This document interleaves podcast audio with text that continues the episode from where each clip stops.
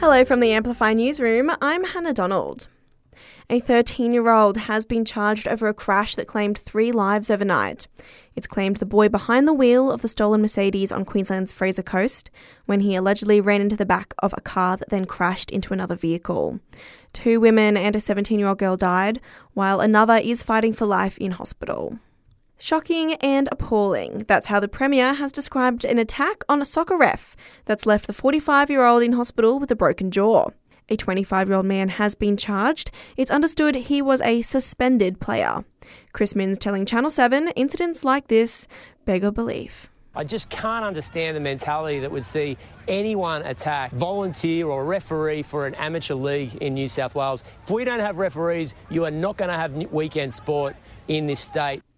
A growing number of people under financial stress are turning to Lifeline, with the counselling service now reporting 80% of the calls it takes are related to cost of living pressures. Mental health experts say there's also a worrying trend of people cancelling or postponing appointments with their psychologists because they can't afford them. The Australian Medical Association is continuing its call for tax on sugary drinks. It comes as new data shows 64% of Aussies are likely to be overweight or obese by 2030.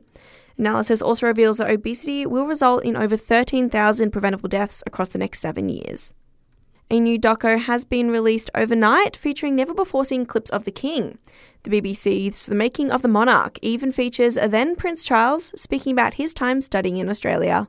When I was in Australia at school, that was much, much tougher. I mean, I have the scars on my back, to prove it. It's ahead of the coronation this weekend. And as it turns out, Braddon is the noisiest suburb in Canberra. According to an ACT spokesperson, the most noise complaints received this year came out of the city centre suburbs, sitting at a whopping 113 complaints. In second place was Coombs at 60 complaints, followed by Harrison at 42. And that's the latest in news. We'll have another update for you right here later this afternoon.